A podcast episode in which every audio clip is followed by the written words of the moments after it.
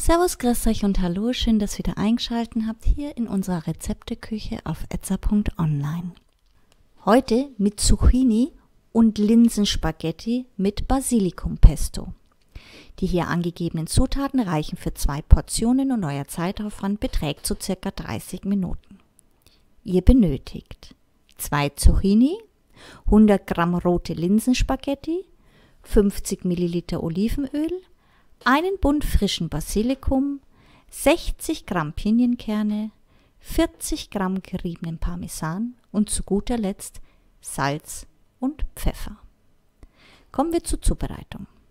Als erstes die Linsenspaghetti in gesalzenem Wasser für acht bis zehn Minuten kochen. Nun die Zucchini waschen und das Fruchtfleisch mit einem Gemüseschäler in Streifen schneiden. Die Zucchini-Streifen mit etwas Salz in einem Topf geben, kochendes Wasser darüber gießen und circa für fünf Minuten ziehen lassen.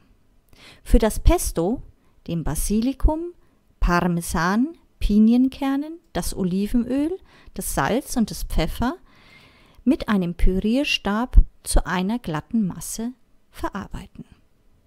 Zum Schluss die Linsenspaghetti auf einem Teller anrichten und mit den Zucchini-Streifen und dem Pesto versehen servieren.